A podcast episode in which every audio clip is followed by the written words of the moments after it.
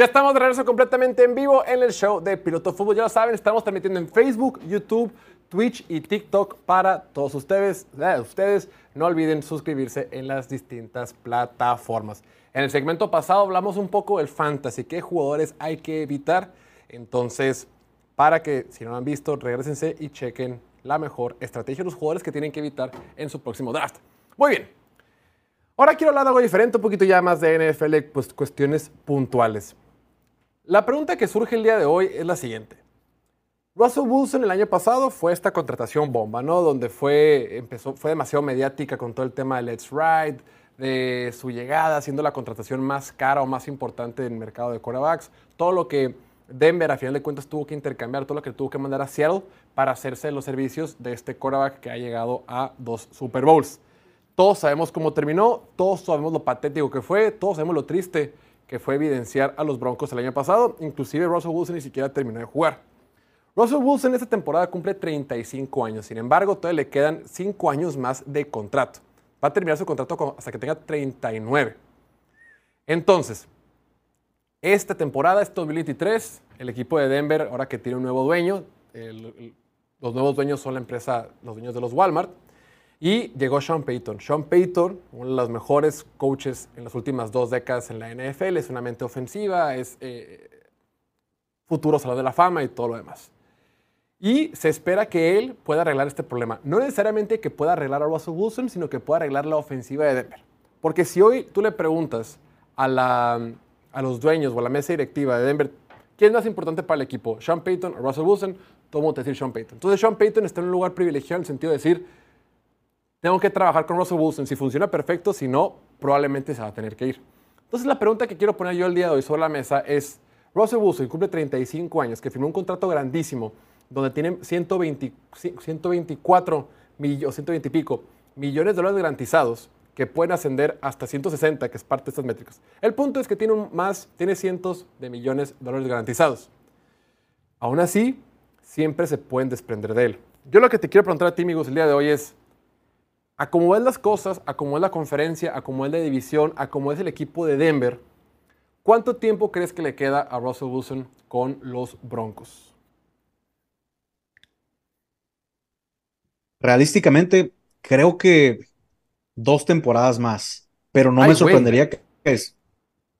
Bueno, esta y las que sigue, pero no me sorprendería que si el rendimiento es el mismo, después de este año se deshagan de él. Como dices, Sean Payton tiene prioridad sobre, sobre Russell Wilson, entonces lo más importante es el rendimiento en la posición de quarterback. No se van a hacer este, la víctima, en este caso, los Broncos de Denver, y corríjanme ustedes, creo que ayuda bastante tener a que el segundo dueño más rico de la NFL. ¿Cuál segundo, güey? En este caso ahora con o los más ricos. Pues es el de los Walmart, güey, de los más ricos del mundo, güey.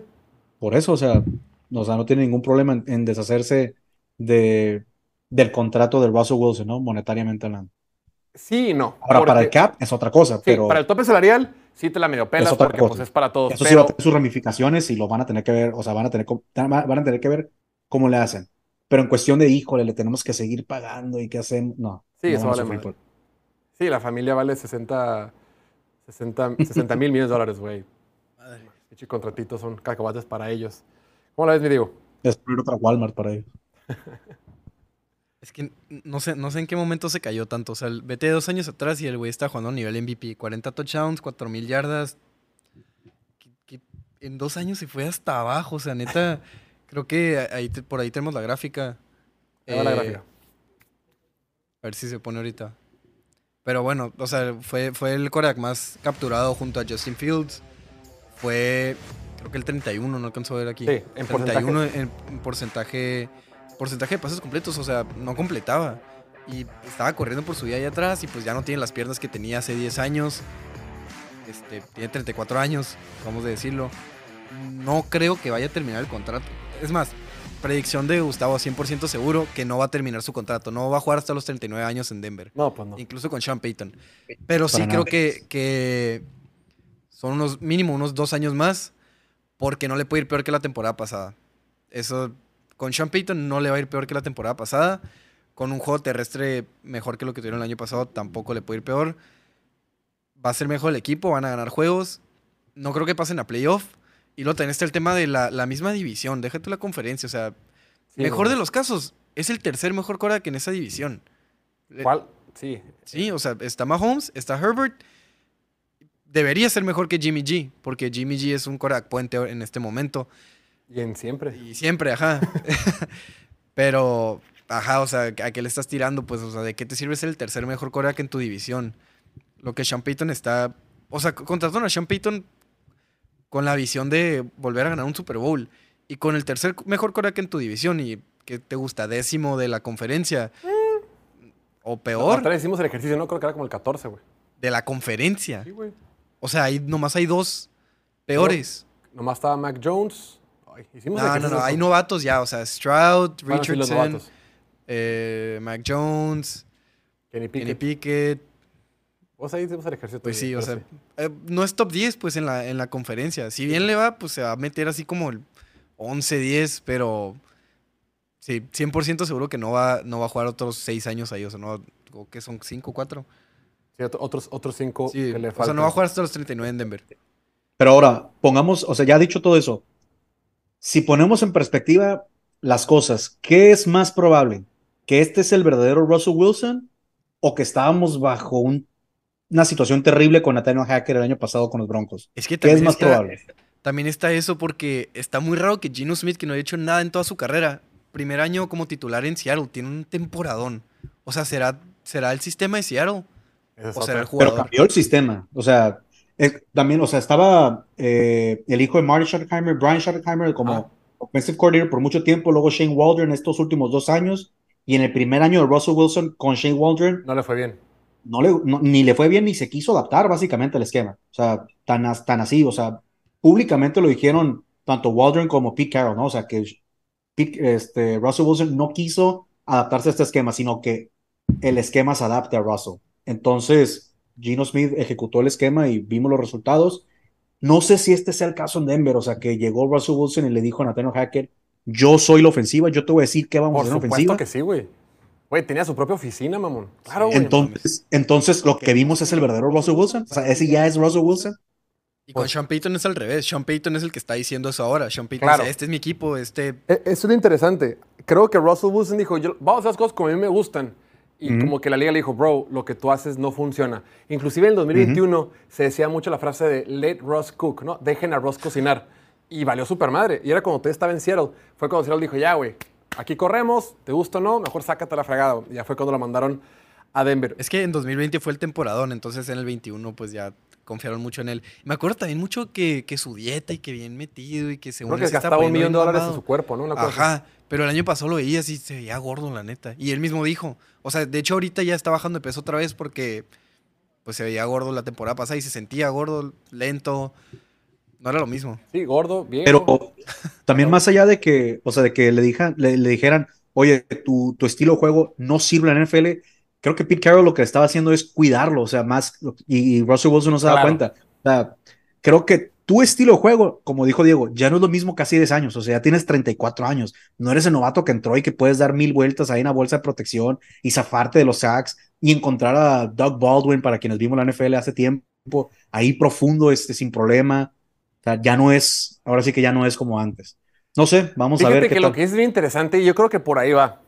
Dices, Pete, eh, Pete Carroll lo estaba protegiendo. Yo creo que ahorita lo que está haciendo Sean Payton también es protegerlo, güey.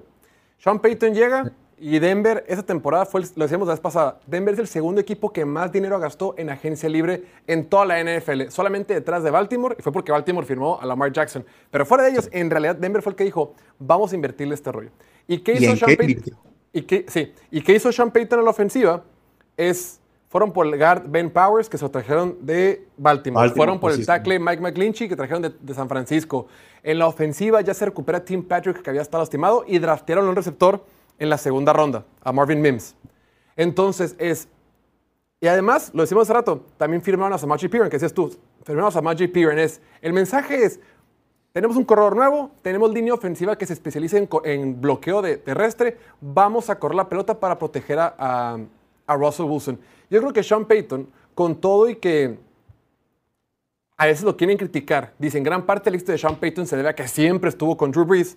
También vimos temporadas con James Winston, que cuando James Winston no se volvía loco, la ofensiva funcionaba. Que Taysom Hill cuando más o menos, las ofensivas funcionaban con todo y que Drew Brees no estaba. Claro que a otro nivel, pero Sean Payton ha demostrado que se puede adaptar según su coreback.